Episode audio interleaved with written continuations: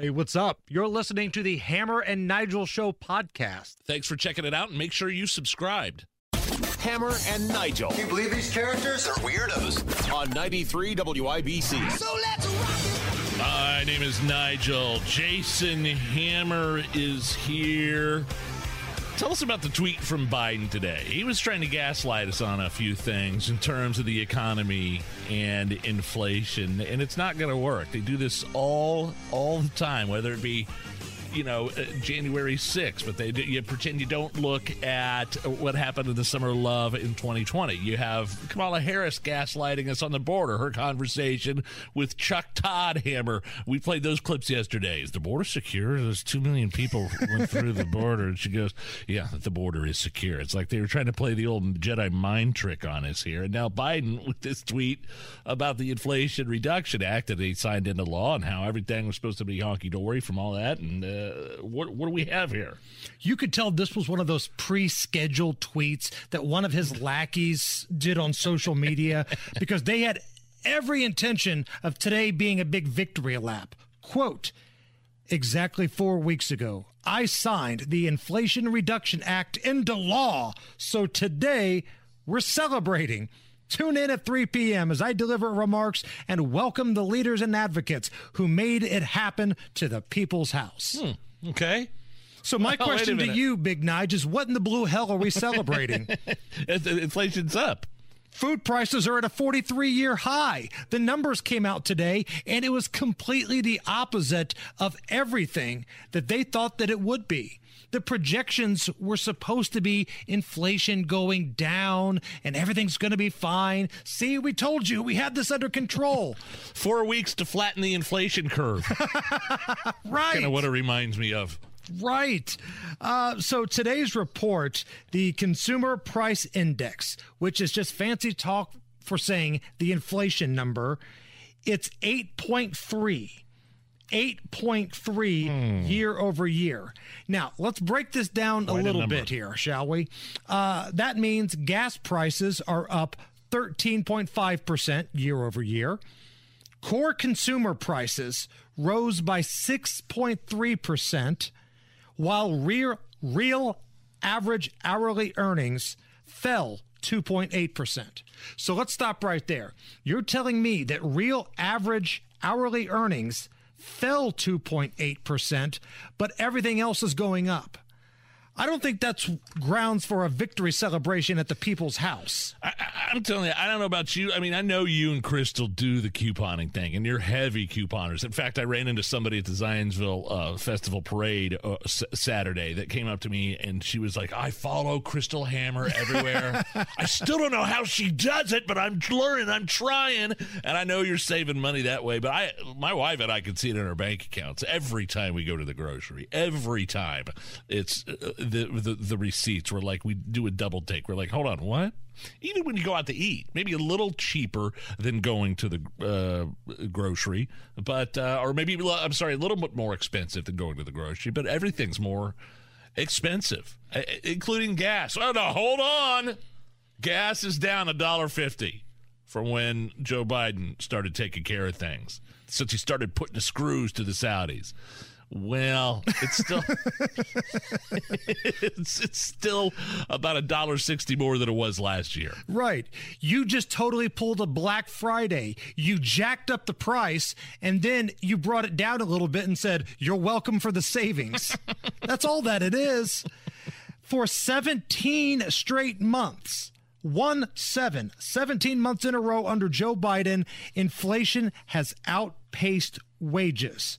Ever since Joe Biden passed the stimulus bills and everybody was crapping snowballs about getting $1,400, I got my $1,400, look out.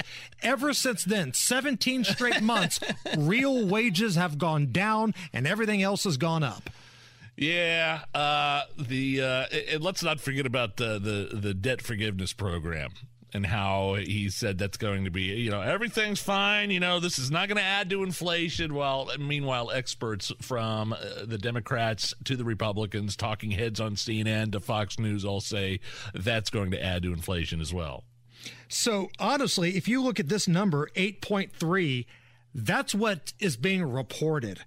Anybody that knows anything about economics is going to tell you, yeah, that number's probably substantially higher than that. And inflation would probably be double digits if Biden wasn't actively draining the strategic oil reserve to basically artificially reduce the Right. price of oil. Yeah.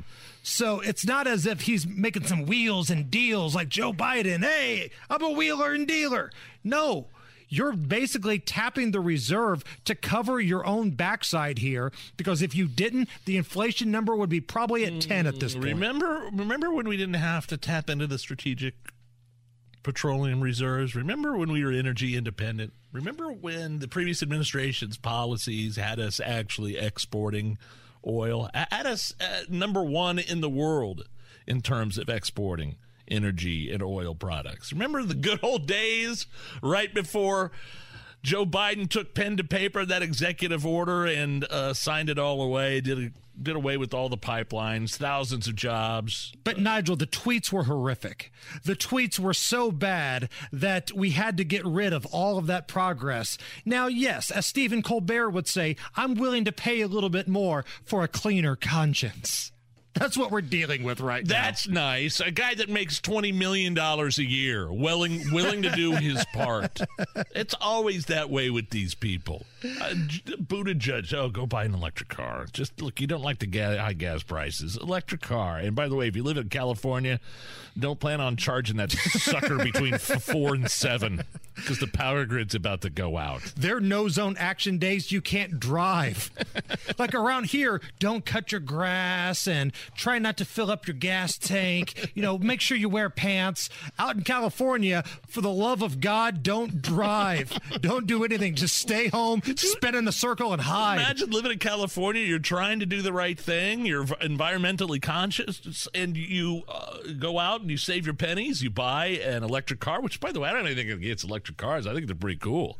But you do that, and then all of a sudden you're getting emergency alerts on your phone from the state saying, "Please don't plug in your electric car from three to seven okay, I thought you wanted to get rid of all the gas. I mean, the, the best meme ever I've seen for a while when these blackouts are going on left and right in California is the guy that's charging his uh, Tesla with a gas powered generator. That's right. I've seen that. I think you were gone the day we talked about the story. Uh, I think it was in Virginia where a couple of guys that were driving a electric vehicle ran out of juice, and there happened to be some coal miners from West Virginia that were able to uh, push him to safety, get him some juice, and make sure everything's going to be okay. So those awful, mean, horrible fracking coal miners of West Virginia saving the day for the electric vehicle. Meanwhile, you have R- Russia cutting off energy to uh, places in Europe, and they're turning around and going back to fossil fuels and back to fracking and back to nuclear energy. Funny how that works. So again, the report is out. Uh, the CPI soars by 8.3%. Grocery prices up 13.5. Real average hourly earnings falling. And meanwhile, there's a hootenanny taking place at the White House today. They're doing dosey dos and everything. Right, right. Joe Biden, you know, they're propping him up there like Weekend at Bernie's, and it's like the party in the movie where everybody's having a good time, and then there's Bernie sitting on the couch. That's exactly what we're talking about today.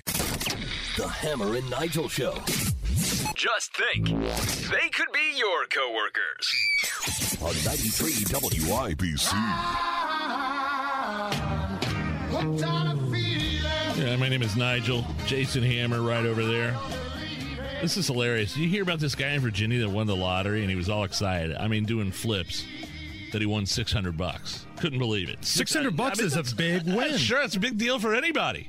Uh, and so he's all happy, walks into the lottery thing and, and hands it to him. And they look at him, they look at it, they look at him again, they look at the lottery, and they're like, You misread this, sir. You won $1 million. Oh, baby. so you're happy already thinking you've won 600 bucks. And then they tell you it's a million dollars. You just looked at it wrong. And so you imagine, because I think you can still at that point go to where you cash it in at and get $600, right? Right. I think 600 is a limit. And Each state's I different, I Think, think. I think that's the way. But uh, I, I just imagine that scene in the movie The Jerk with Steve Martin, where you know he invented those glasses with the thing on the nose, right? And Right. He gets his first royalty check, and it's like, ooh, uh, two thousand five hundred dollars. I am so rich. Two thousand, and he's acting all cocky. Goes into the bank and gives it to the bank. Twenty five hundred dollars. It could be twenty five thousand. I'm not sure, but the, the, they look at again. They look at the check. Look at him. Look at the check again, sir. This is a check for two hundred and fifty thousand dollars. And then his head spins around All the way. like an owl. That kind of reminds me. What luck. So oh, man. uh, I'm reading up on this guy. He decided to take the one-time cash payment of seven hundred and sixty thousand dollars uh, before the taxes. That's what you're supposed to do, right? Everybody tells you to take the lump sum. I mean, I I guess I would too. Seven hundred sixty grand. right. Government took uh, a little over a quarter of it. I mean, that's how it's going to be. I mean, these people that win these big mega That's or, or almost half of it. I'm sorry, almost half. Wow. the taxes come out basically half the more you win. So, uh, no, take the money, man. Take the money right now. Uh, who knows? What if you keel over and kick it and you die the next day? And the lottery, depending on state to state, has some sort of rule that says, hey, once you're gone, the payments are gone. I think seven hundred sixty grand is that's. I mean, that's life changing. I, it's. I- don't know that you'd be able to. Some people will be able to figure out a way to live off of it for the rest of their lives, right? But I mean, with Sure. a guy like me, like with a mortgage and four, you know two kids and college coming up, I mean, it's you know I'd be able to get a new driveway maybe and uh and and put away a bunch for uh, college for the kiddos, maybe a good vacation here too. I would double it by betting against the Cubs every single game. and uh, who's retiring then? This guy right here. So that's good news, right? Uh, Good that was really good news for that guy. You think you won a six hundred dollar lotto ticket? Boom, a million dollars. Here's the bad news Dateline Stow, Massachusetts. The only Dunkin' Donuts in this city in Massachusetts has decided to close and move out of town. Oh no. Now, this is one of my favorite things in the world. Take a listen to the TV report from WBZ News Radio. The town of Stow is a Dunkin' desert. There is no more Dunkin' Donuts in Stow. Absolutely none. Those bastards. Up until this year, they had two. Now they're both closed. Neighbors are handling it like you might expect. Yeah, it sucks. There's nothing fun to do, and Dunkin' Donuts was the one place where everyone likes to go. Don't live in Stow anymore. You think it's worth moving out because there's no dunks? Yeah. Is this for real? Yes, this woman named Elizabeth, who they interviewed, a young lady, uh, basically saying, You should move out. Don't live here because we're the one place in Massachusetts that doesn't have a Dunkin' Donuts in There it. is no more Dunkin' Donuts in Stow. Absolutely none. Those bastards. Those bastards. And I like how I guess it's still called Dunkin' Donuts in uh in Ma- in Massachusetts, right? Because I think the official name is Dunkin'. I think it technically is Dunkin', but I got the feeling that's a town in Massachusetts that doesn't really have time for your new name bullcrap. In Stow. Absolutely none. Those bastards. So, what's a better Dunkin' Donuts story? That one from Stow or the one from 2016 in a town, Shamokin, Pennsylvania, where there was an arson that took place and the Dunkin' Donuts burned to the ground? The 13 year old who admitted to setting the fire is currently at a juvenile detention center. Many people who live in Shamokin are upset that Dunkin' Donuts is closed. I go there every day. I get a chicken bacon croissant or I get some coffee, Powerade if I'm dehydrated. I sit there all the time. If I have any like legal work that I need to do, I go there. I meet with my attorneys there. I'm gonna miss that place when it, if it don't open up. Yeah, a lot of my friends go in there, get the cold coffee. Is it with these places? this the, oh, you're telling me that's the only thing to do where you live is the Dunkin' Donuts? Hell, they don't even serve beer.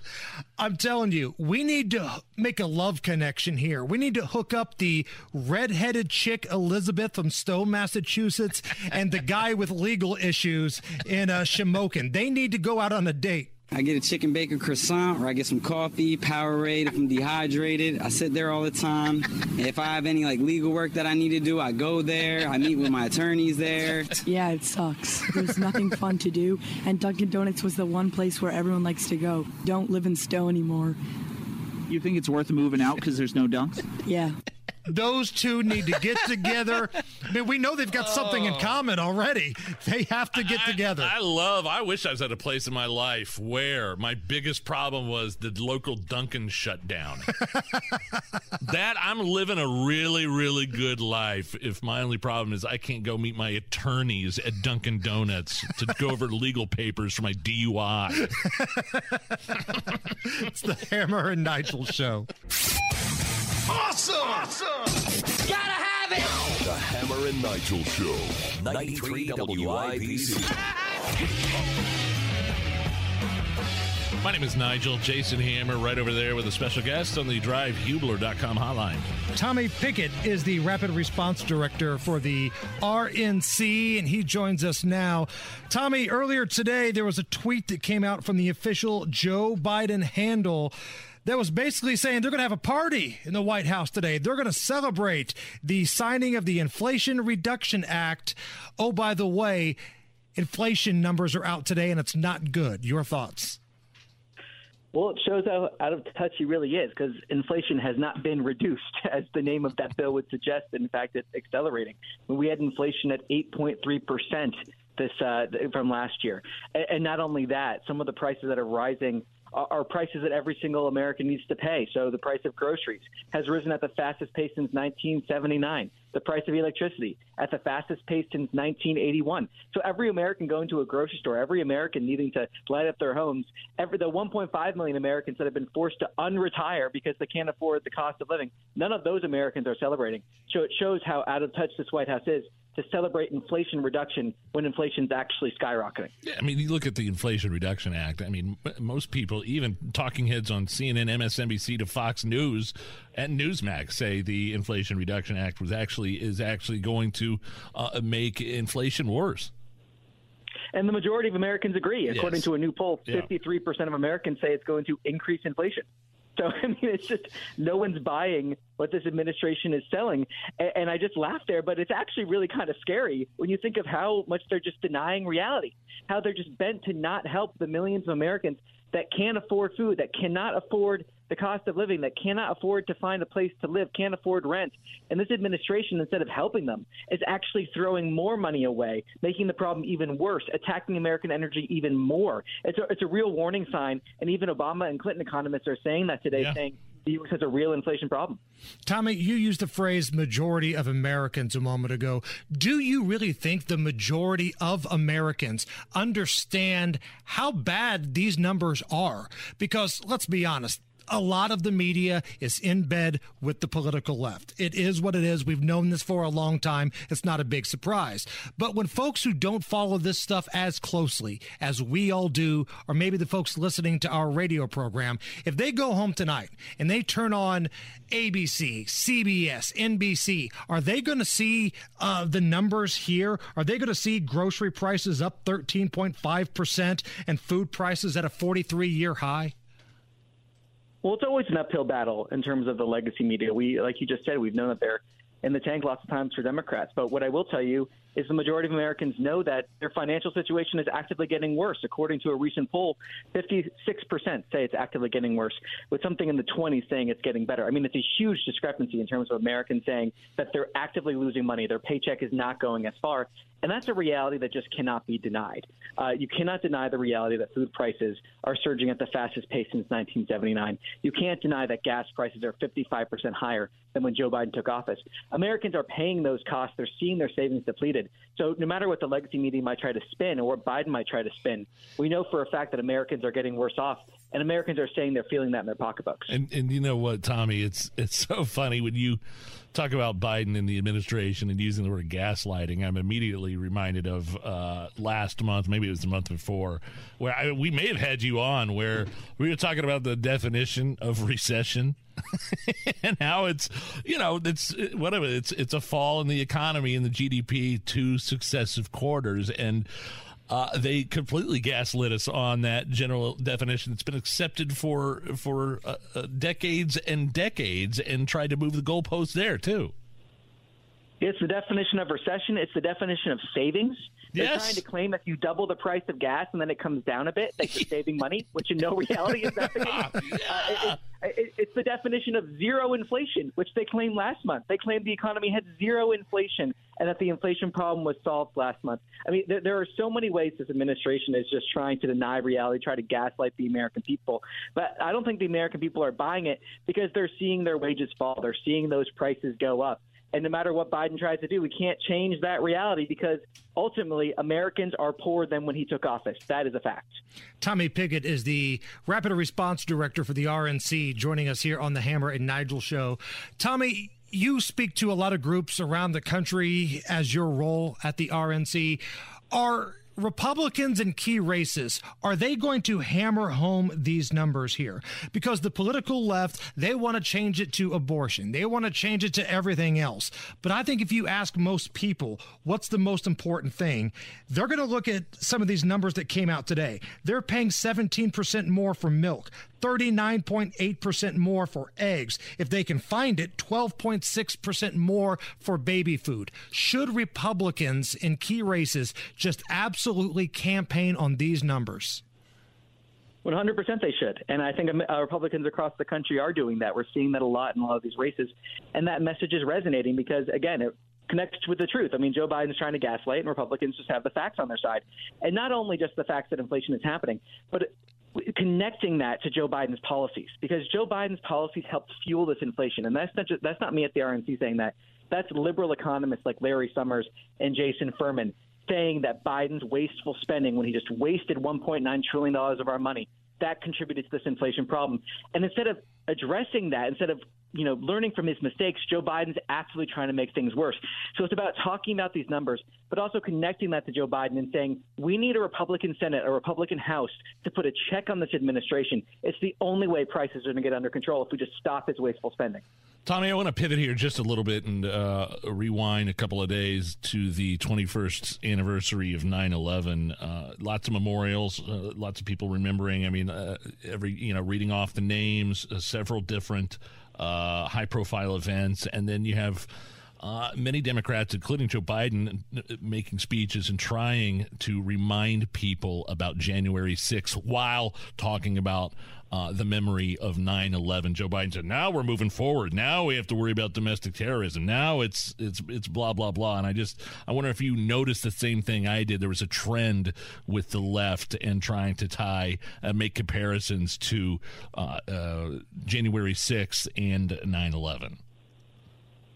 Well, I think it just shows that Joe Biden is a divider in chief. He promised to campaign on unity, but he has done the exact opposite. I think the the 20 years uh, in terms of last year when he withdrew from Afghanistan marked the 20 year anniversary of 9/11 yeah. by abandoning Americans in Afghanistan, which I think he, he should not be let off the hook for, and we're not letting him off the hook here. Uh, he, he has never apologized for that, never apologized to the families, and I think their attempt, the Democrats' attempt to politicize uh, a remembrance that used to bring us together and remind us what it meant to be American, remind us about common threats that are threatening our freedom. Try to divide us instead of unite us shows how fundamentally Joe Biden has broken his promise. And it's not just Joe Biden, it's people like John Fetterman in Pennsylvania who held a, an abortion rally on 9 11, Yep. which is just shocking to me. Uh, and it, it shows how far he's come from his promise. Have we figured out exactly what a, a, a semi-fascist, extremist MAGA, like an ultra MAGA Republican is? Does that mean I want lower taxes? Uh, I'm a MAGA Republican, an ultra MAGA. Like I don't want my kids getting indoctrinated with some of this stuff in my schools. Does that make me ultra? Have we come up with a definition yet? I'm just curious. Well, according to Joe Biden and his administration, I think they're purposely keeping it as vague as possible to Yeah. apply to as many people as they want, while also applying it to nobody because they don't want to actually be held accountable for dividing the American people. But if you actually listen to what they're saying when they're asked, they talk about taxes. They talk about pro-life Americans, and they say those people are semi-fascist. Those people are extreme. Karine Jean-Pierre in- implied that you're extreme if you don't agree with the majority of Americans, whatever that means. I mean, someone should flag for her that Biden actually has like a 39% approval rating. But putting that aside, I mean, it's, it's they, they're not actually defining this uh, in order to apply to as many people as possible. But they've been clear with how they described it. That if you're a pro-life American, if you want to make sure your kids aren't indoctrinated, if you want lower taxes, if you don't agree with Biden's agenda, they view you as extreme, and that's incredibly dangerous rhetoric from this president. Tommy, last thing here before we let you go. How much should we be paying attention to polling right now? Is polling something, you know, we're past Labor Day now, we're less than 60 days until the midterms. How important is polling, or do we just kind of ignore it and you look at that a little bit closer to go time here? Well, generally, how I look at specific polls is the trend in which they're moving, if at all, you know, in terms of if they're moving a certain direction in some races or not others. But polling has often been wrong. Polling is not an exact science by any measure of the imagination, and we can think the last few cycles where polling has dramatically underscored Republican support in several key races, for example. So, in my mind, when I look at polling, the only way that I really look at it is if it motivates me. If it says that makes me need to work harder. And I know that's how we're looking at it here. We're saying, you know, pedal to the metal every single day. So if you look at polling, and uh, uh, the only way to really look at it is say we need to put as much work as possible, take nothing for granted, make sure they're leaving nothing on the table. So come election day, we're going to have a massive Republican victory. Tommy Pigott, the Rapid Response Director of the RNC. Tommy, thank you so much for your time. Hey, thanks for having me. It's the Hammer and Nigel Show. You set them up and I'll knock them back, Lloyd. One by one. We are gonna booze news because it's really fun. Once it hits your lips, it's so good. Hammer and Nigel presents Booze news, booze news. Time for booze news. Hammer a new ranking for best beer towns has come out, and Chicago is taking the number one slot, followed by Portland, Oregon, and Milwaukee. Milwaukee comes in at three. Yeah, you were just there. What did you think in terms of a quote unquote beer town? The, the, the these people, it's called um, uh, the Beer Lovers Index. HomeToGo is is who did this ranking. So it's, it's Chicago followed by Portland and Milwaukee. If you were to go to Portland and get uh, punched in the face by Antifa and get a nice uh, nice craft beer, feel free. Then Milwaukee. Go for the riot, stay for the beer. Yeah. So uh, quality of bars. Uh, how many breweries you have and beer prices are all a factor. I couldn't imagine beer being cheap in Chicago. It's not bad in Milwaukee, man, honestly, because we went to a couple uh, spots up and down the strip there, and uh, the prices are not bad.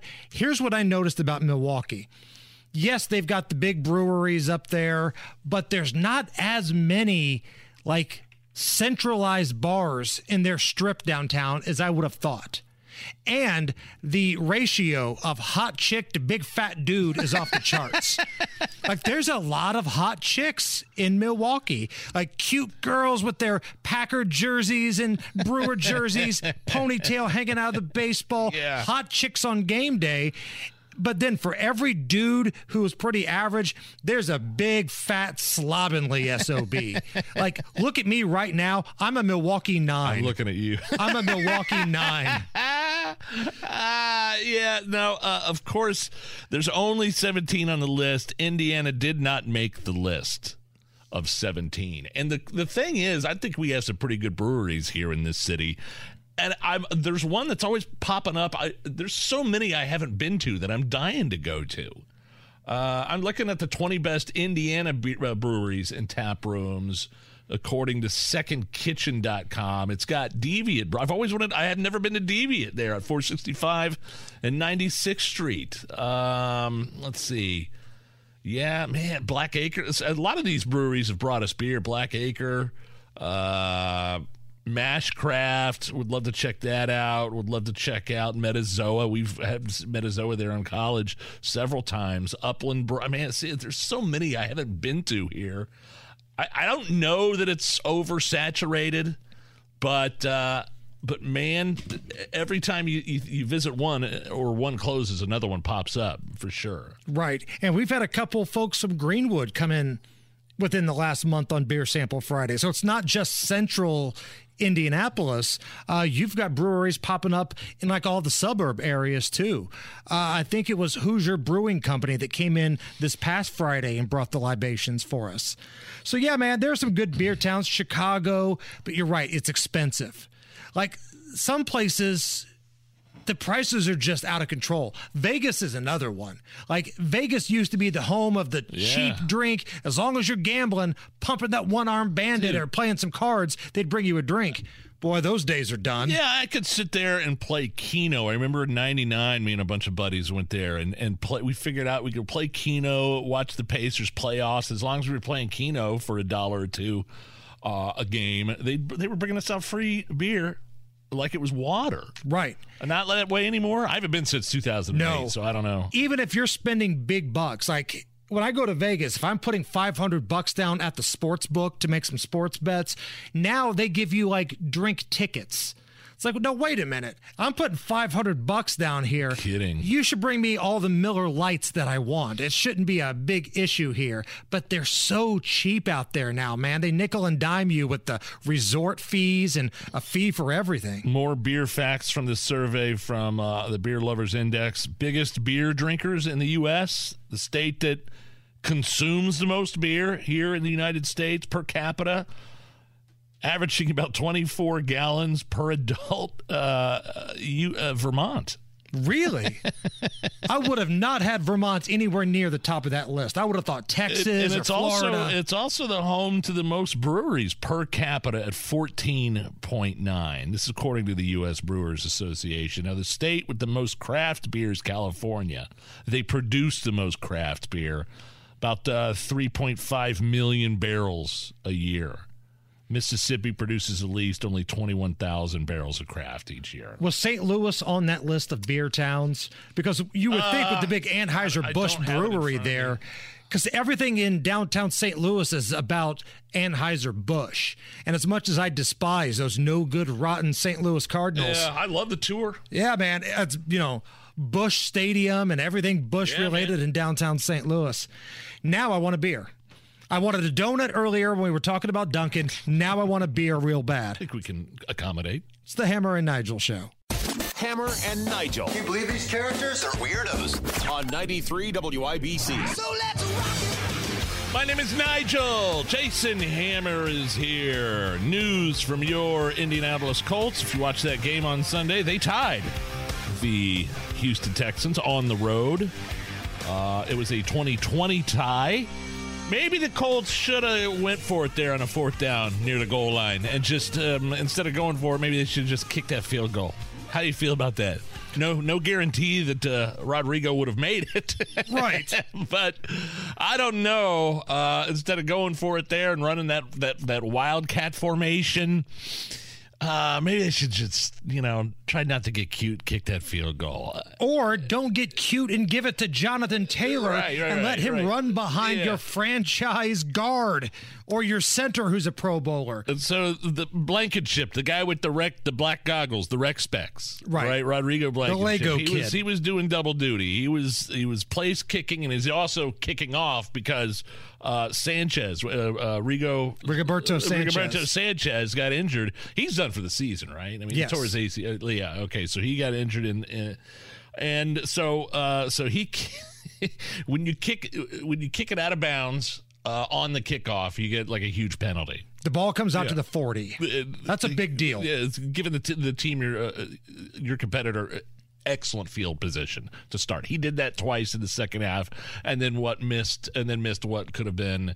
a huge game winner. Right. A kick that was inside end. of 45 yards, a makeable kick that wasn't even close.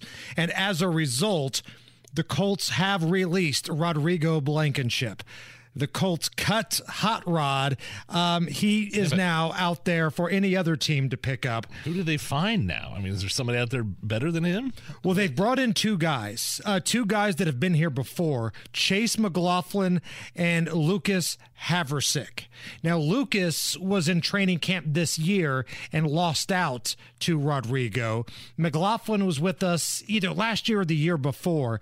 So they have both been signed, and one of them's going to be on the practice team. One of them's going to be elevated to the kicker against the Jags this Sunday when they travel down to Jacksonville. But Rodrigo Blankenship, he has been released. So Rigoberto, Rigoberto Sanchez was the punter. Right. And he also did he he did kickoffs. He did right? the kicking so, off. He had a much stronger leg than Blankenship. So, so Blankenship's only duty was place kicking. Correct. Field, field goals and extra points. That's it. And so they added kicking off to his list of duties.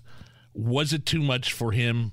They, they, I guess my question was for you, Hammer, and we talked about this uh, a little bit yesterday with Charlie Clifford. Was it too much on his plate all of a sudden? No. It's a very Rodrigo Blankenship, like like a very um, guy that's into a routine. Like he, he has a routine that he goes through. Is he getting an NFL paycheck? What's that? Is he getting an NFL paycheck? Well, he was, not anymore. Well, he was. So I don't want to hear about your routine. You find something that works. Everybody goes through a slump, and you got to find a slump buster. I thought that's what the Legos were for, nerd. I thought that's what the Legos were supposed to be. When you're stressed out, you play with your Legos, you decompress, you get out there and you make some kicks. So listen, I don't know if these any these new guys they're bringing in are going to be any better. I would have liked to seen uh, Badgley come back from last year, Money Badger, Michael Badgley, Oh, yeah. but uh, they brought back a couple other guys, and one of them will be elevated to the kicker against the Jags this upcoming Sunday. I got some local uh, news here. Uh, Ashley Richardson's killer will serve 60 years in prison. The sentencing was yesterday. Now, if you're not familiar with who Ashley Richardson was, she was beaten very viciously by her boyfriend. He beat her and attacked her with a hammer. And he was arrested. And of course, because it's Marion County, he got a sweetheart plea deal, slap on the wrist, a GPS monitor on his, you know, foot. And then he goes out a week later after having the monitor on, he goes out a week later and viciously kills Ashley Richardson. And it feels like, unfortunately, we've told this story over and over about GPS bracelets and how it's not stopping anybody here in Marion County. Uh, so the sentencing was yesterday. He will serve 60 years in prison. The court records are showing that it was only a week a week that went by in between his release into the wild and the murder of Ashley Richardson. So the Marion County justice system did absolutely no favors to the family of Ashley, and that's an absolute shame. All right, let's take a look big picture. Let's take a look at what's happening nationally. Let's check in with wheeling, dealing, hair sniffing, kiss stealing Joe Biden. I got hairy legs. If I'm elected, we're going to cure cancer. The president has a big dick. So, in addition to the awful inflation numbers that came out today, uh, there was another Ron Burgundy moment for Joe Biden. Now, take a listen to this. At the end of this speech that Joe Biden's giving, you're going to hear him read the phrase "end of quote" No. that's clearly on the teleprompter. You see, because there's new life saving knowledge to be gained that must be used for progress of all people. End of quote. Now, That's not the first time he's done something like that. If you're not sure why we call this a Ron Burgundy moment, this was the scene in Anchorman where somebody wrote a question mark at the end of Ron Burgundy's Yeah. teleprompter. Well, that's going to do it for all of us here at Channel 4 News. You stay classy, San Diego. I'm Ron Burgundy. Damn it! Damn it! Who typed a question mark on the teleprompter? For the last time, anything you put on that prompter, Burgundy will read. And you're 100% right, Nige. if that sounds familiar, End of quote. Joe Biden has done this before. A lot of innovation. Because of the actions we've taken, things have begun to change. End of quote. In the past three weeks,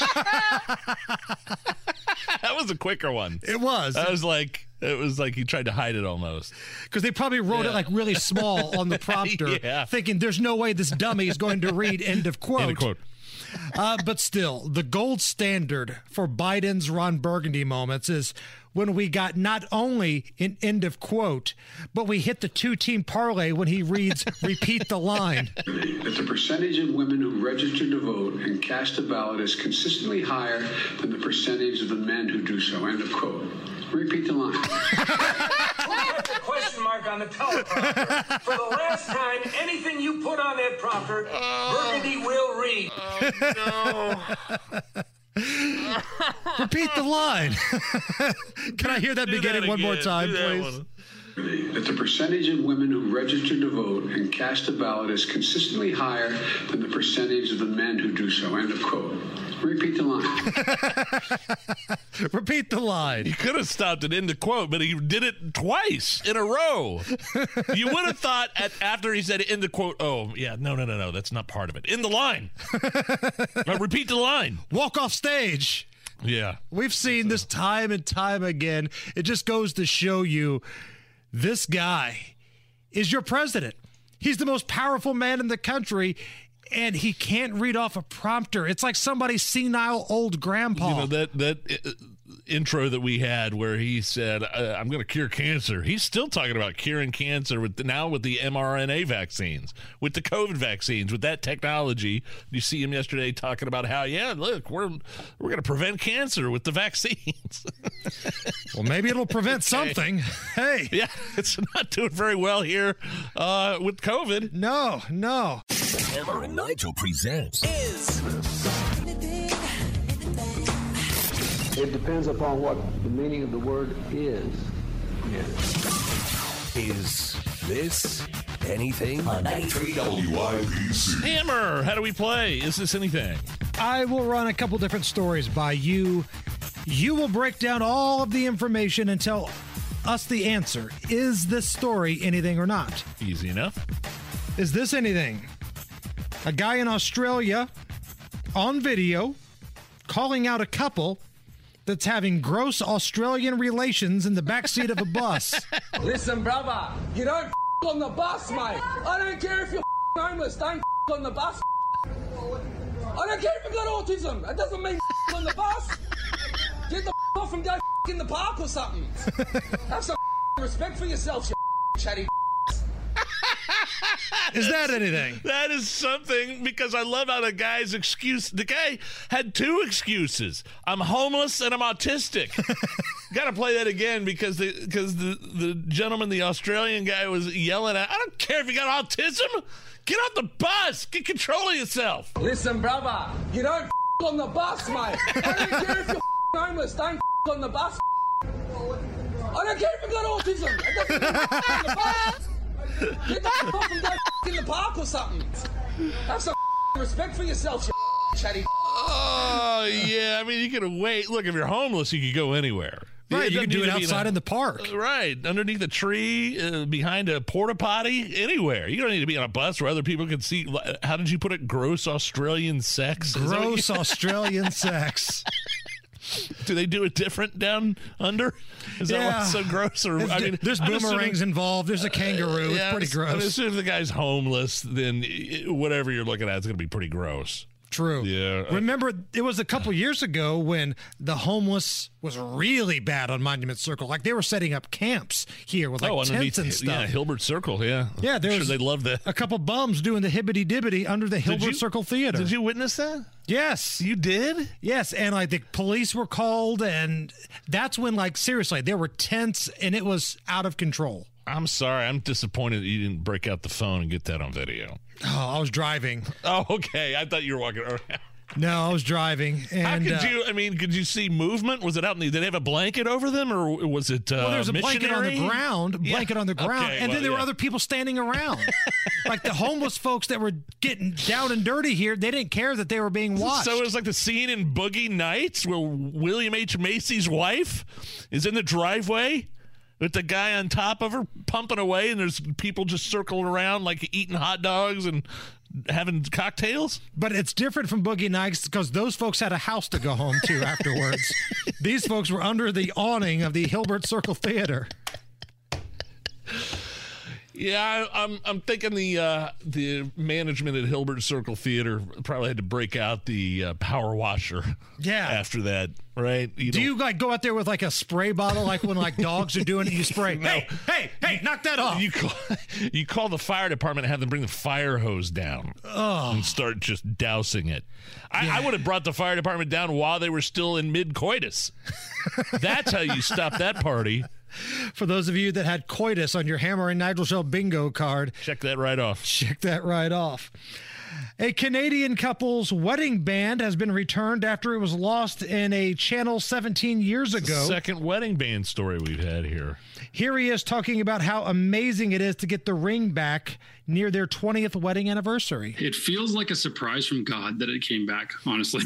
I was just completely blown away. It was just one of those crazy things you'd never expect in a million years. 20 years ago, we were just these kids that got married and we, we were so in love. And here we are 20 years later. It doesn't feel like 20 years later. Our kids are almost grown up out of the house. And it's just this amazing thing to this, this sort of a symbol of reconnection for us, the two of us, as we're entering this new stage of our lives. You know how you uh, go about not losing your wedding ring? A foolproof way never to lose your wedding ring when you're married. How's that? You don't wear it.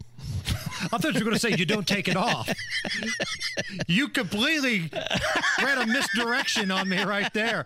I, I bought the play fake and you went the other direction. I just I don't wear the thing unless you know my wife will make me wear it if I go out with my buddies one night and we go to watch a football game or something. Of course I'm going to wear it then. But if you know I never wear it to work. I, I never wear it when I'm out with my family. You know, no what you know. I hate jewelry. Have you ever seen me? I barely wear a watch. It messes with. It, You barely and I wear remember- pants. I, I barely wear pants. I any any sort of denim at all. This has been, you know. Uh, but I remember the first time I told you that I didn't wear my wedding ring, and you were blown away by that. Yeah, that's Like so bizarre were- to me. You thought it was v- very weird. Yeah. Yeah, I mean, like wedding rings are Yeah, like it's a what- symbol. I understand. It's a symbol of your love and your commitment. And Absolutely. It's also really expensive. I thought you'd want to get your money's worth. Mine wasn't that like I didn't spend a lot of money. I, we spent more for hers. I just went. Does she wear one? Yeah. Okay. Yeah. So you're Yeah, the yeah. only a hole that does. I told you if I'm going out, if I'm going out like like on a like a three day weekend with the buddies, of course I'm wearing my wedding ring. Yes. Okay. Yes. Yes. Yes. But if you're going to like a work function where there's going to be booze and like uh, all the hot I'd chicks from the digital I mean- department, you're fine. Dude, look at me. You think I'm going to get hit on by any any 20 year old in the digital department? I'm not really worried about that either. Quite frankly, neither is my wife, which says a lot because she's not that upset that I don't wear it. Last one is this anything? a video is going viral of a bear crashing a two year old's birthday party and eating all of his cupcakes in Connecticut. Connecticut?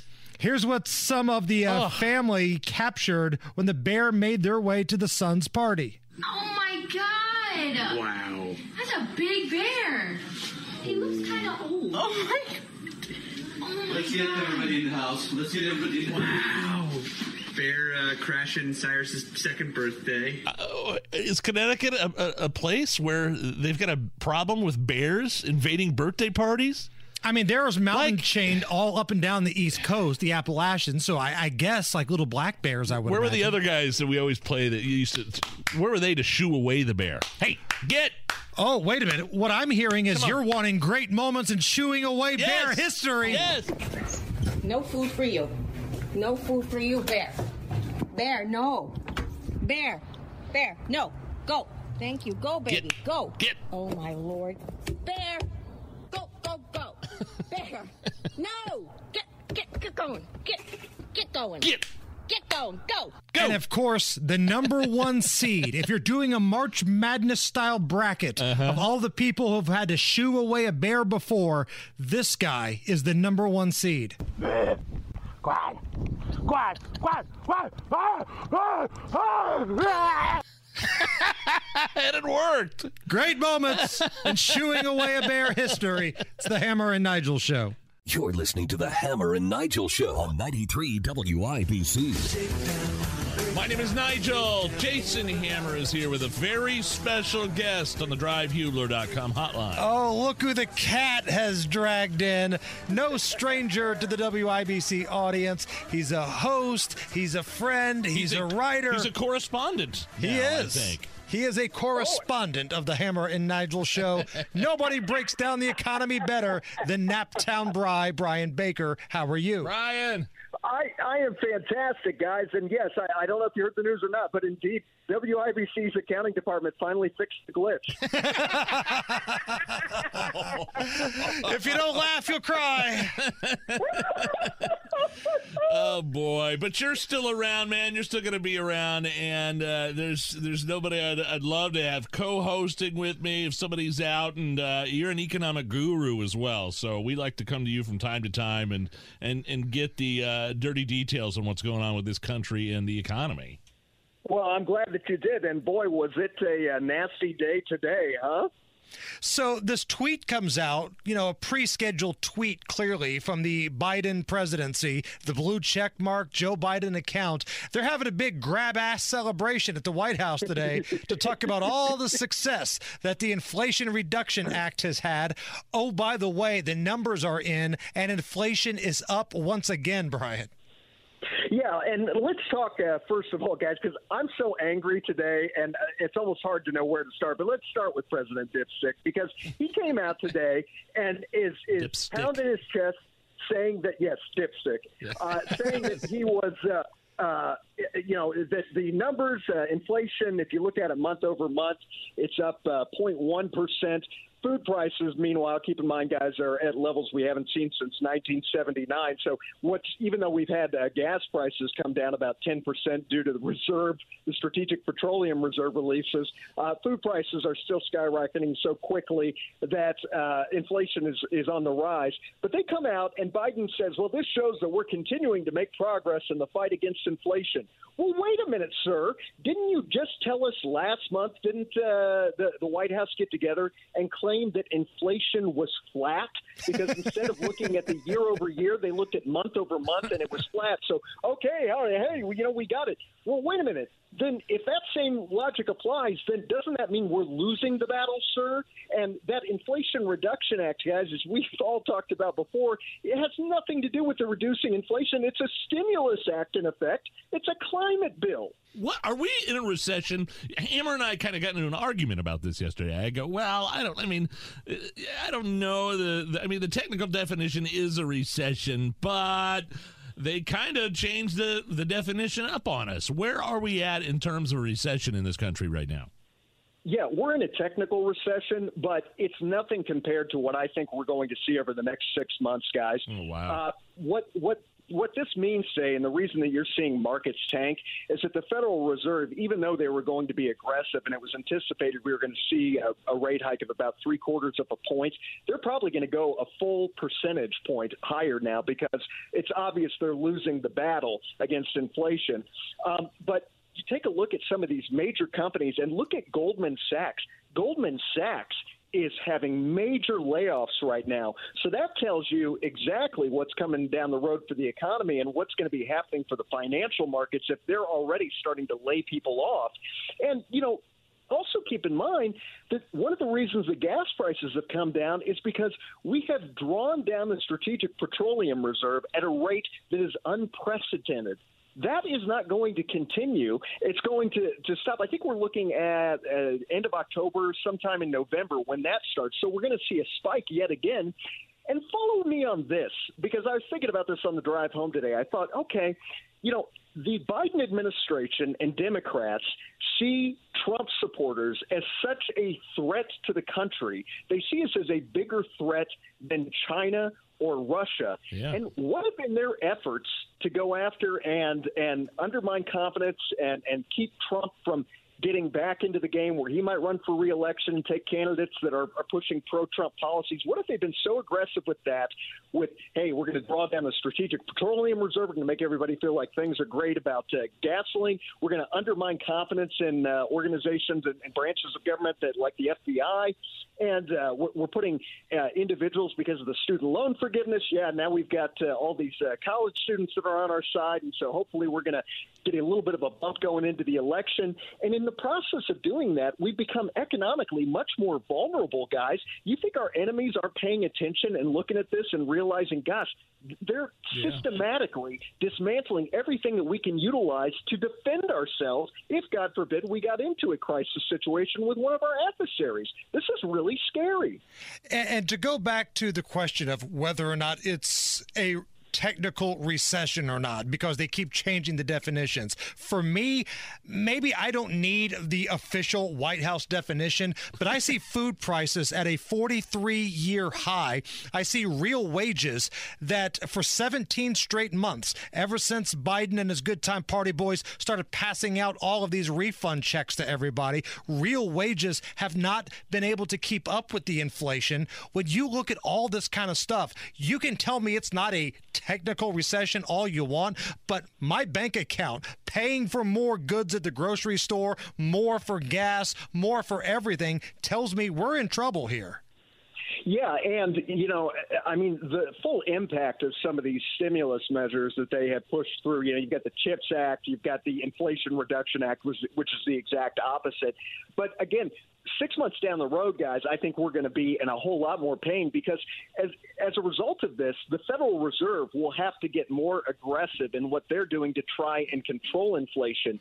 And in effect, the federal government is fighting the Federal Reserve every time that our quote unquote leaders in Washington pass through these bills that are designed to, to stimulate, uh, you know, uh, green energy and, and supposed to bring costs down, all that does is just throw fuel on the fire. Well, then the only tool that the Federal Reserve has is to hike rates.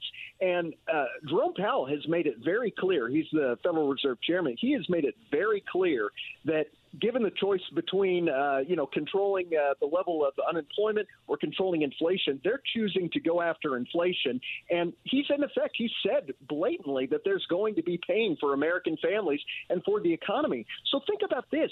If the Federal Reserve is actually successful in getting inflation under control, that means that they will have wrecked the economy. And so, yeah, you're going to see more layoffs. You're going to continue to see food prices right now going up. And who cares about wage growth going up, you know, what, 0.2%?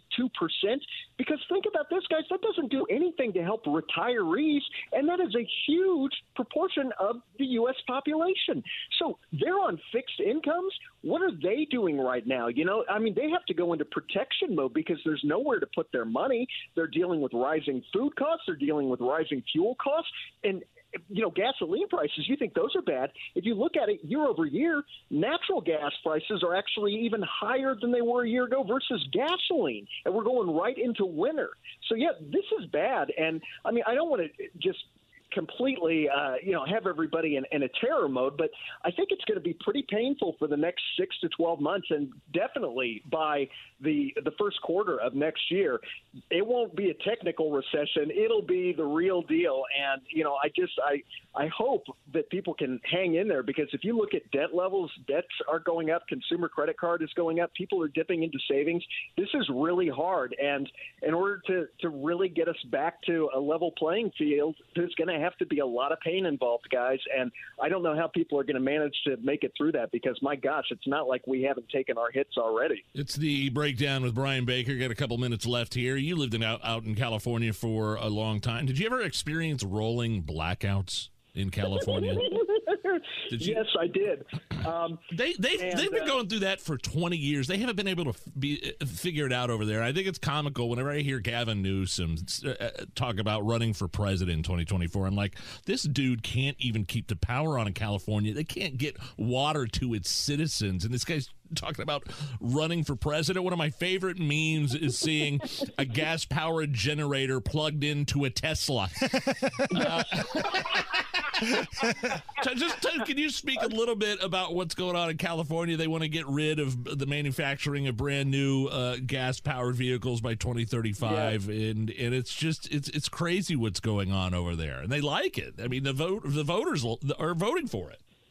Well, you know, I think part of the problem, guys, is that there are just so many people out there that, well, really across the U.S. that are very ignorant and they will vote their ideology. And yes. that's one thing that California is really good at is, you know, they have these big grand dreams for a, a green economy and, and how they want things to work with social programs. And so they will pass these laws and this legislation because they want to be the leaders on that stuff without ever taking care of the practical side of having the actual foundation and the infrastructure to do these things. So, you know, the electric cars, that's a perfect example. Here they are, they come out, they tell everybody, you know, what is it, like a 20, is it 2035? Yeah. yeah. Is it even that far off? Yeah, you can't, they can't sell uh, gas powered cars anymore. They're getting rid of the, uh, the small gas powered engines. And then the very next day, they're telling people don't charge your cars between a certain hour because you can't handle it on the grid. Oh, you know, wow. Stuff like that and it's one of the reasons that we left LA is I just got sick of it. And you know, when you're in it, you you you almost get like this uh you know th- this mindset like okay well yeah but but uh, the weather's so great here and it is it's a beautiful state you know it's it's a lot of it's a lot of fun to live there especially if you're young and single and you have a little bit of money but it's become impossible for anyone that is middle class to survive out there and really isn't that becoming the case across the United yep. States so you know as California goes so goes the rest of the country they say but yeah it's old uh, uh, Governor Dippity do yeah, I, I would love to see him going up against uh, somebody like Ron DeSantis. Can you imagine? Oh, and real quickly, one piece of good news for the listeners.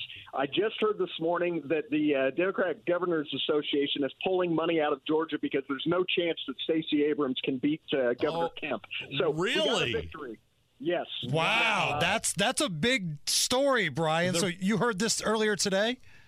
Yeah, and uh, you know the polling shows that Kemp's ahead by about uh, eight uh, eight percent, but if you um, you know if you consider that the polling is probably much better and much more accurate with the Democratic uh, Governors Association, so they're actually taking money out of Georgia, and I think they're redirecting it to Arizona because they feel like the candidates there are a little bit more vulnerable. And it doesn't matter to Stacey Abrams victory. anyway because she still thinks she is governor of uh, Georgia. Right, so it doesn't makes a difference either way. Brian Baker, Naptown Bry, you are the best, my friend. We'll do it again soon. Thanks, guys. Appreciate you having me on. It's the Hammer and Nigel show. And we've got some legal stuff crime, punishment, judges legal stuff. Uh, it's so, a well-oiled machine in here today, Nigel. You know, uh, and we went along with Brian Baker, so uh, this is going to be a, a, quick one. I do think it's interesting how uh, mainstream media and journalists in general have been uh, spouting off for the past couple of years that uh, their lives are threatened because of MAGA Republicans and from the rhetoric of the right and uh, the FBI. You should not, uh, you know, the FBI is under fire because of Donald Trump and his his spewing of, uh, you know, you're questioning the election, you're questioning everything. You're, you know, FBI has been weaponized, blah blah blah blah blah blah blah, and then quietly under the radar, nobody's really talked about a Democrat politician that murdered uh, murdered a journalist in Vegas. It's gotten some attention. I've seen a, story on CNN here and there, but you never really see the specifics of what this guy's political affiliation is, and I'm wondering why. Hmm. Well, if he's in Las Vegas, chances are he's probably a left-leaning Democrat. Yeah, he's a Democrat politician, uh, a public administrator that was denied bail. He was arrested, charged with the stabbing death of this guy Jeff German uh, a journalist for the Las Vegas Review who'd been who'd been kind of probing this guy's alleged misconduct in office. So, again, you know, it's it's the Republicans, it's the MAGA crowd that's doing all this damage, that are threatening lives, that are sending out death threats, and meanwhile, you have a Democrat politician murdering a jur- journalist for looking into his background. And oh, by the way, he's still getting paid and he's still in office, even as he sits in prison for murder. Wow. He's still getting wow. taxpayer paycheck, and he's technically still in office as he sits in prison. Top stories oh the day. That is coming up next. This is the Hammer and Nigel show. Hammer and Nigel. Can you believe these characters are weirdos? On 93 WIBC. So let's rock it. And certainly, when we look over the past year and a half, a big challenge for labor has been that wages have not been keeping pace with inflation. Yeah, which means, uh, okay, so you got a 5% uh, increase in your uh, paycheck, but inflation's skyrocketing way past that. It's a wash. It doesn't matter. You're still losing money, or at least you're not making any more money.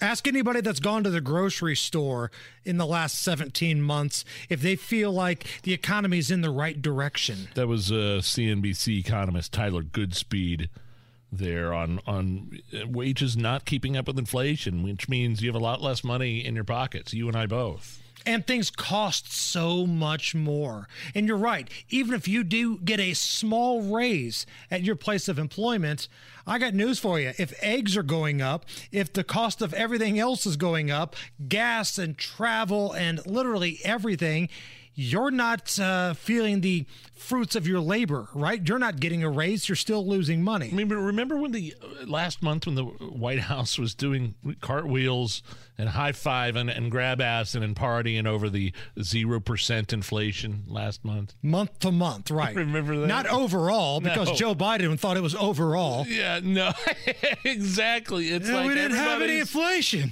There's they've it's a very there's a pattern with the Biden administration celebrating uh, spiking the football uh, when there's really no good news to be had.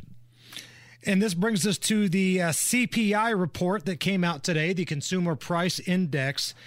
It is up to 8.3 compared to the previous month. We're up.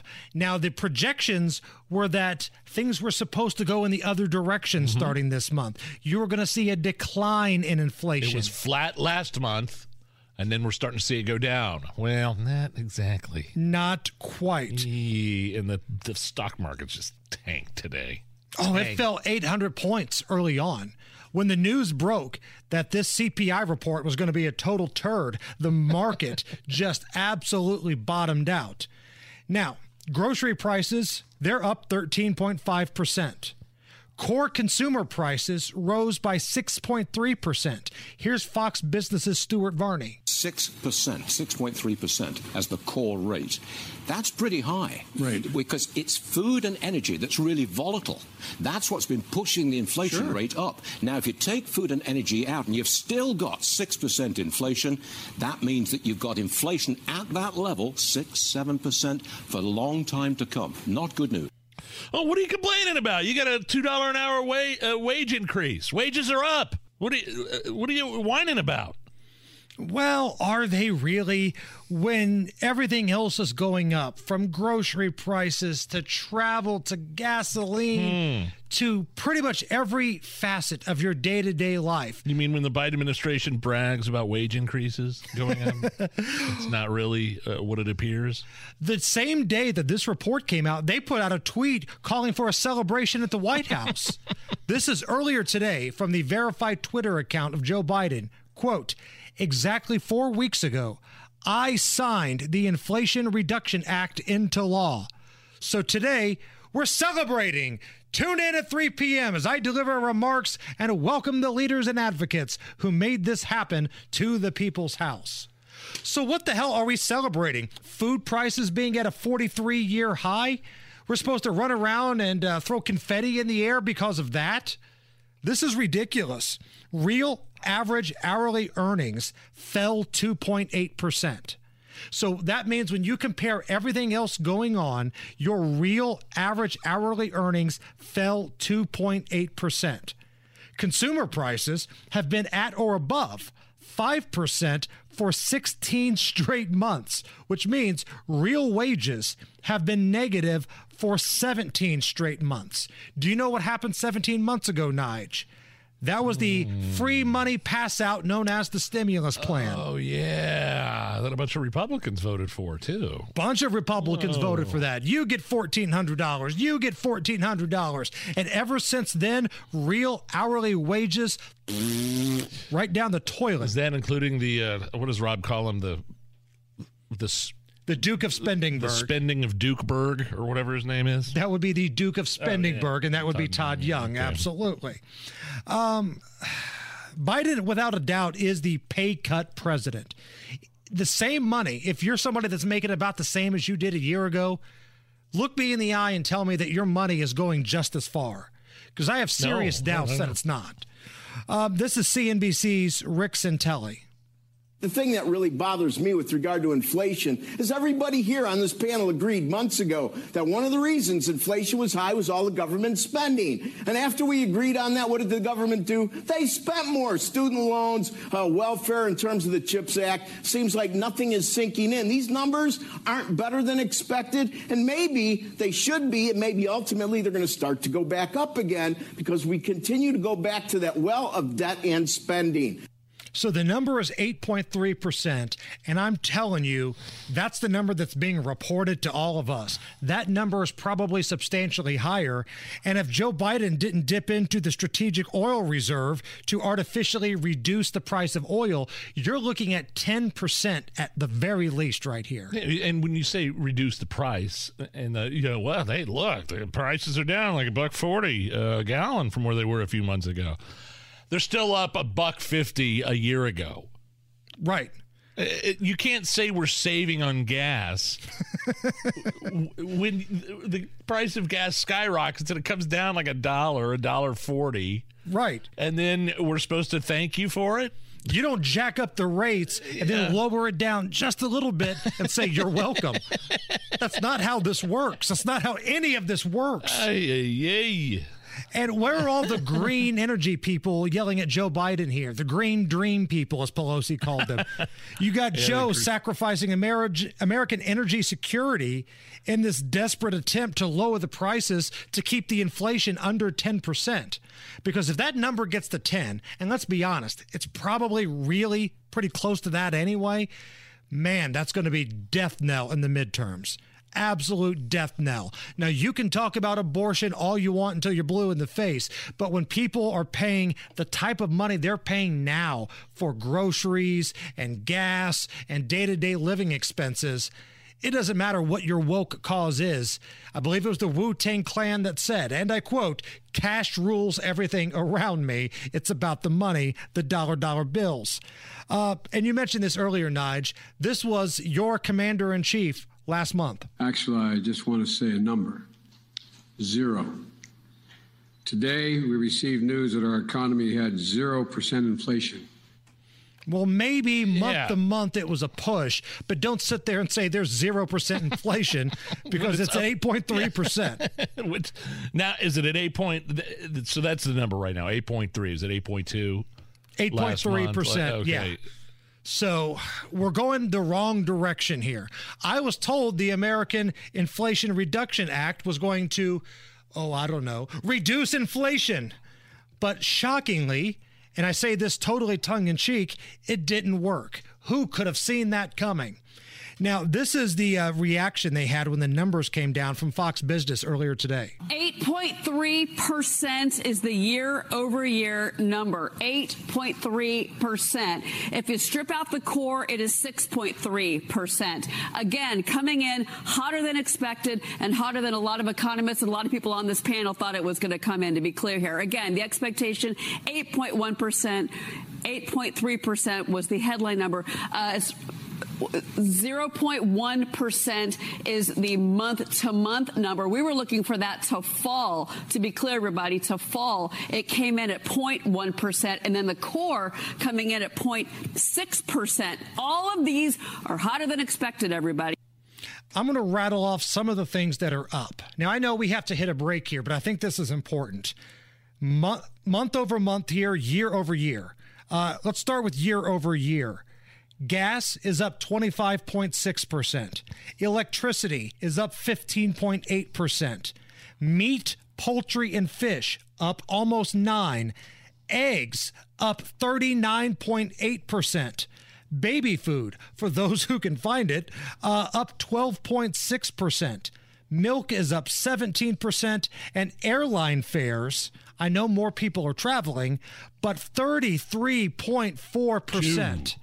All of those things are up, but your real average hourly earnings are down 2.8%. Wait, what? Hold on. I'm told I was talking about, I heard about a wage increase. oh, Nigel, you and your ah. drugs. I think I'm gonna go to the restroom and take a big Joe. Why don't you talk into the microphone?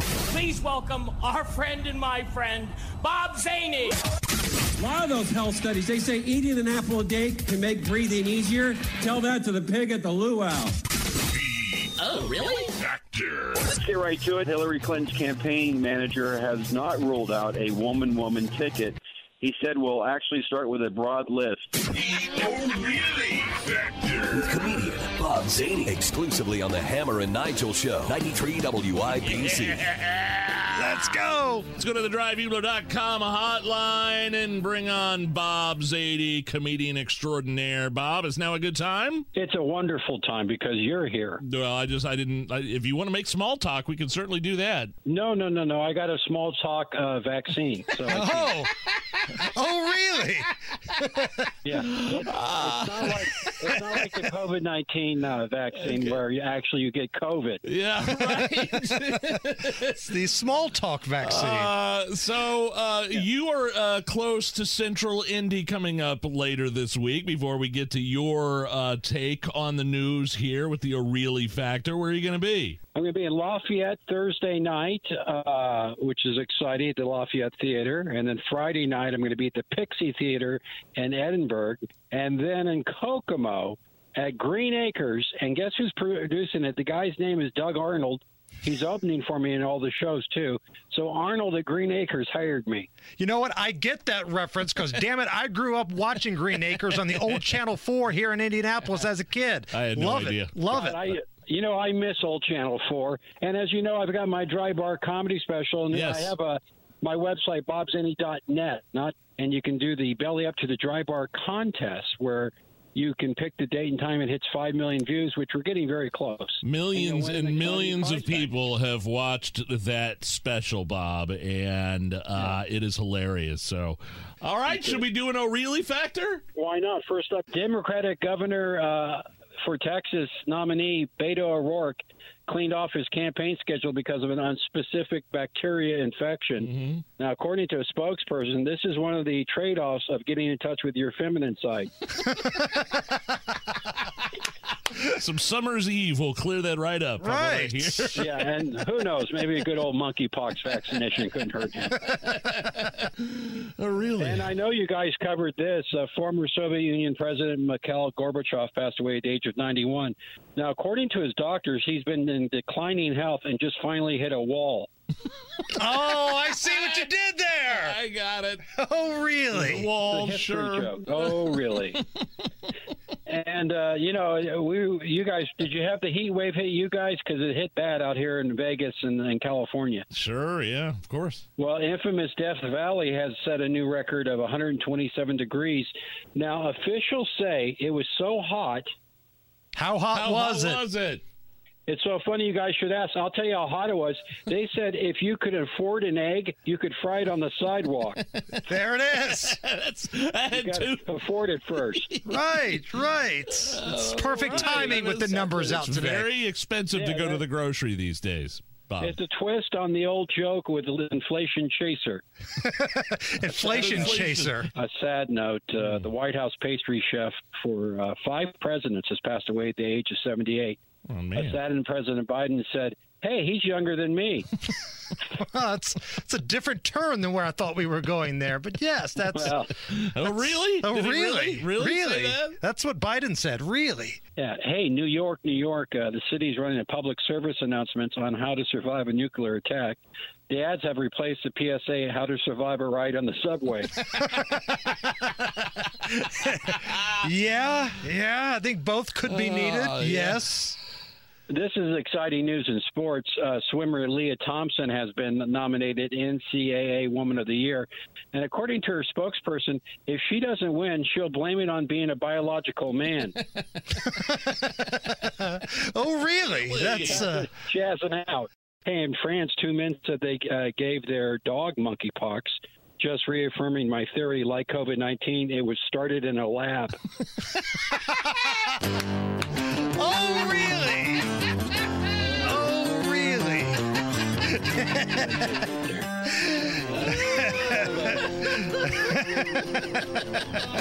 There you have it, gentlemen. There you. There he is. Really factor. You know, the, since we've been doing this, Bill's back on the radio. So He how about is. that? He's coming on our show in a couple weeks. He's got a new book out.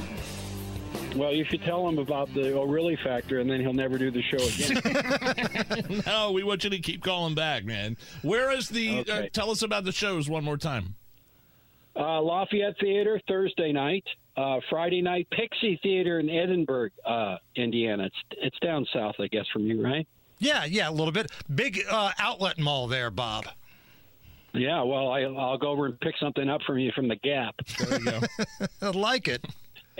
And then Kokomo. Kokomo is kind of a private show. Uh, it's already, I think, sold out. But what the hell? I'm going to mention Kokomo because I like saying Kokomo. and then the uh, and then the special. Where can people find The that? special.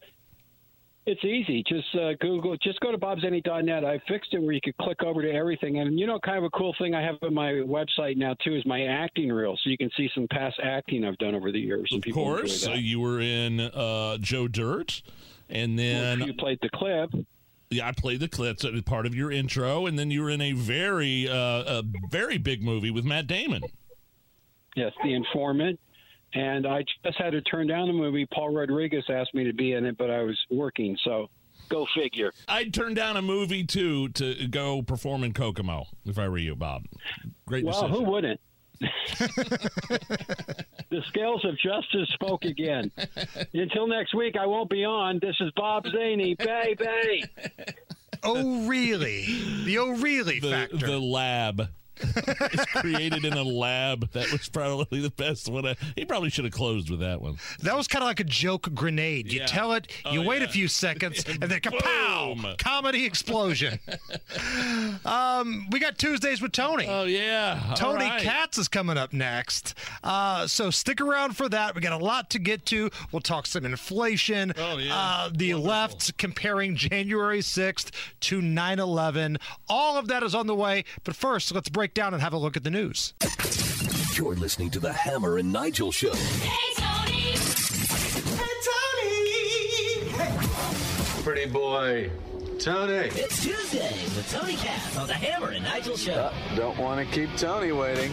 My name is Nigel. Jason Hammer is here, hooking up live with Tony Katz for Tuesdays with Tony. Get to some of those inflation numbers here in just a second. How the president is trying to spin it. First, uh, over the weekend, the 21st anniversary of 9 11, and uh, noticed a lot of Democrats, including Joe Biden, including Hillary Clinton, including various senators, trying to make some sort of tie in 9 11 and comparing it to January 6th. I thought that was gross and despicable. There's no comparison. Uh, what do you think? Well, you you you, you said it. I, I I agree. I mean, there's nothing, there, there's nothing else left to say. I, I don't expect anything else from low rent people uh, who want to manufacture something uh, that that wasn't. Um, January 6th was a riot.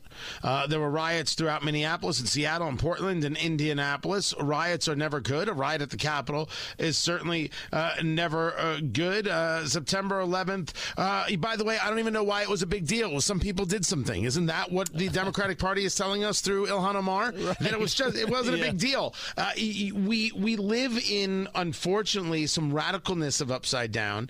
Uh, some people who need to be political at all moments of the day as opposed to being able to compartmentalize. They think January 6th was a problem because of this. September 11th was this. It, it, they're, they're different things. They don't have to get compared. And the people who want to compare them are awful people. I, I think that's enough. Tony, you know as well as we do, sometimes in the political world, a lot of what you see and hear is theater. You're going to hear people say things that they probably don't even believe in, but it's good for the party, it's good for politics.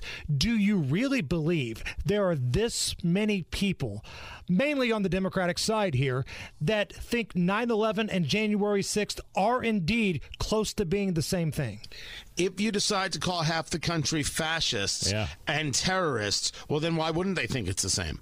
It was terrorists who attacked us. It was terrorists who were involved in January 6th. Terrorist equals terrorist, and that's the way they go about it. Uh, the, the wordplay that we're seeing uh, is, is purposeful to dehumanize people who disagree with you. Remember, I wasn't there on January 6th. You weren't there on January 6th, but they consider us people who are fascists and worthy of dehumanization. And if you're not human, then anything can happen to you, and it has to happen because we have to save democracy or something. And it's not like you're human anyway, so whatever we do is totally cool. These kinds of tactics are the tactics that destroy people, destroy lives, destroy humanity. That's the side they're on because their ideology has overtaken their humanity. This is actually where the fight is. And, and have you come up with a definition uh, yet of ultra extreme MAGA Republicans or semi-fascist? Have you come up with a definition or or proof or data as to how uh, you, you know what is exactly a threat to democracy and what that means? No, I'm not, and I'm not about to try and figure out what it is Joe Biden's talking about. Let him go grab an ice cream cone and come back and tell me. I believe ultra MAGA is if you're a Trump voter and you're carrying around a Red Bull. I believe that's what the definition uh, is. That's what they're going for. keep up? I'm not about to try. uh, Tony Katz is with us. It's Tuesdays with Tony. Uh, so Joe Biden puts out this tweet from the official account, the blue check mark, the whole deal. Today's going to be day of celebration. We're celebrating the Inflation Reduction Act. Oh, by the way, the numbers came out and inflation is up. Tony, your thoughts? Uh, inflation is up 0.1% overall, with the core up 0.6%. They were expecting inflation to go down. They referred to this as red hot. And they referred to this on MSNBC that if you are anybody in America, including in the White House, these numbers are not good, and they're not. They're just absolutely miserable. When you consider, you take out uh, food and energy, how high you are in, in medical, how high you are in housing. Uh, this is everything that we've been talking about. So many of us on this station discussing the problems that we are dealing with, not the the, the, the fantasy that the the Biden administration wants to tell us is. You had uh, the Treasury Secretary Janet Yellen telling us that household balance sheets were strong just three months ago. What do we know now? More people are utilizing their credit cards than ever. The buy now, pay later services are being utilized to buy food, and credit card companies have increased their interest rates by a point and a half over the last two months. That's not sound balance sheets for the homes. Everything they have said about the economy is a lie. We're not going to mince words on what it is a lie. Maybe they got it wrong. No, they lied. Joe Biden just yesterday told us that his policies brought down oil prices, gas prices by a, a, a buck thirty uh, since since the height. We're still a buck fifty over where we were when Donald Trump was president, and none of this engages the fact, as Dr. Matt Will, economist at the University of Indianapolis, discusses that even though OPEC says they're going to produce less, Saudi Arabia is producing more oil. So we have more oil on the market, which means it's Saudi Arabia that solved Joe Biden's problem. We still, with all of that downward pressure on gas prices, we still aren't able to defeat the upward pressure of everything else in our lives. And the Biden administration wants to tell you that things are great. These are lies being told to the American people. America gets it. I only hope they vote accordingly in November. And the thing is, when you go home tonight and you turn on any one of the national news networks, uh, aside from Fox probably or somebody else, you're going to hear about January 6th. The January 6th committee, they're back. They've got subpoenas. They're talking about some of these ancillary players in Trump's inner circle. I'm willing to bet dollars to donuts. You're going to hear a lot more about that than this awful report that shows for 17 straight months, ever since Joe Biden's administration started passing out uh, checks, the numbers in this country have gone the wrong direction. And I think that's a big part of the problem here. There's a lot of people in this country that if you don't follow this stuff as closely, Tony, as we all do, and maybe the folks listening to our programs, you just turn on the news, you're going to think it's not that big of a deal if you don't hear a lot about it. Um, well, I mean that's that's purposeful. You you know that, and that's why you saw the the first reporting uh, from from a lot of news organizations. Inflation is cooling. You, does no one does no one freaking read anymore? Just take five minutes, take a breath to read a report. You'd be like, oh, oh, that sucks, and you realize not cooling at, at, all. But the objective is to try and say, look at those low gas prices. Look at what Joe Biden has done for us. We're to keep doing it for you because our job is to work for you, the American people. Uh, blah blah blah blah blah blah. Let's talk about the uh, economy here. It's uh, in Indiana locally. Uh, we're it's Tuesdays with Tony. Tony Katz here on the Hammer and Nigel show. I heard your interview with Gary Dick earlier this morning, and it was fascinating. It was great, and especially when you guys were talking about uh, the the prospect of businesses leaving, not being able to attract talent to this state because of the Roe v. Wade decision and the abortion restrictions here in Indiana. But has there really been any data to to show that that's the case? Yeah, so I had the conversation with, with Gary yesterday. It was part of the conversation. And when we've discussed it in the past, uh, this idea that you have business owners who say uh, that they aren't able to get qualified employees because of the overturning of Roe v. Wade and Indiana's decisions on abortion restrictions. Uh, I argue that this conversation, whether it comes from Dave Ricks of Lilly or whether it, it's Tom Linebarger uh, of, of, of Cummins, um, there's no data behind this. This is what they say. None of this is, is reality. One or two people have been able to engage. You've heard uh, IU talk about anecdotally. They haven't had some doctors come. I want to know how many doctors. I want to know how many doctors did not move to Indiana for jobs based solely and exclusively on abortion regulations in the state. And I haven't seen a single data point. I believe that the people engaging this conversation are engaging something that is a talking point, not fact. They couldn't prove it if they tried. And they've never asked themselves, are you telling me that the only good qualified applicants are the people who believe in abortion on demand up to and including the moment of birth and maybe a couple weeks afterwards? Like, do you have to be in the infanticide world in order to get quality people? Are there no pro life people like, wait a second, you people are a bunch of murderous freaks. I don't think I want to work in the state of Indiana. That doesn't happen the other side. Yeah. But if you give us data, then we can discuss it honestly and rationally. They don't ever give data. They don't want to share data. They just want to say things like this, gin up a base, and it's gross. You have two big shows tomorrow. What can we look forward to, Tony? Oh, the hell if I know.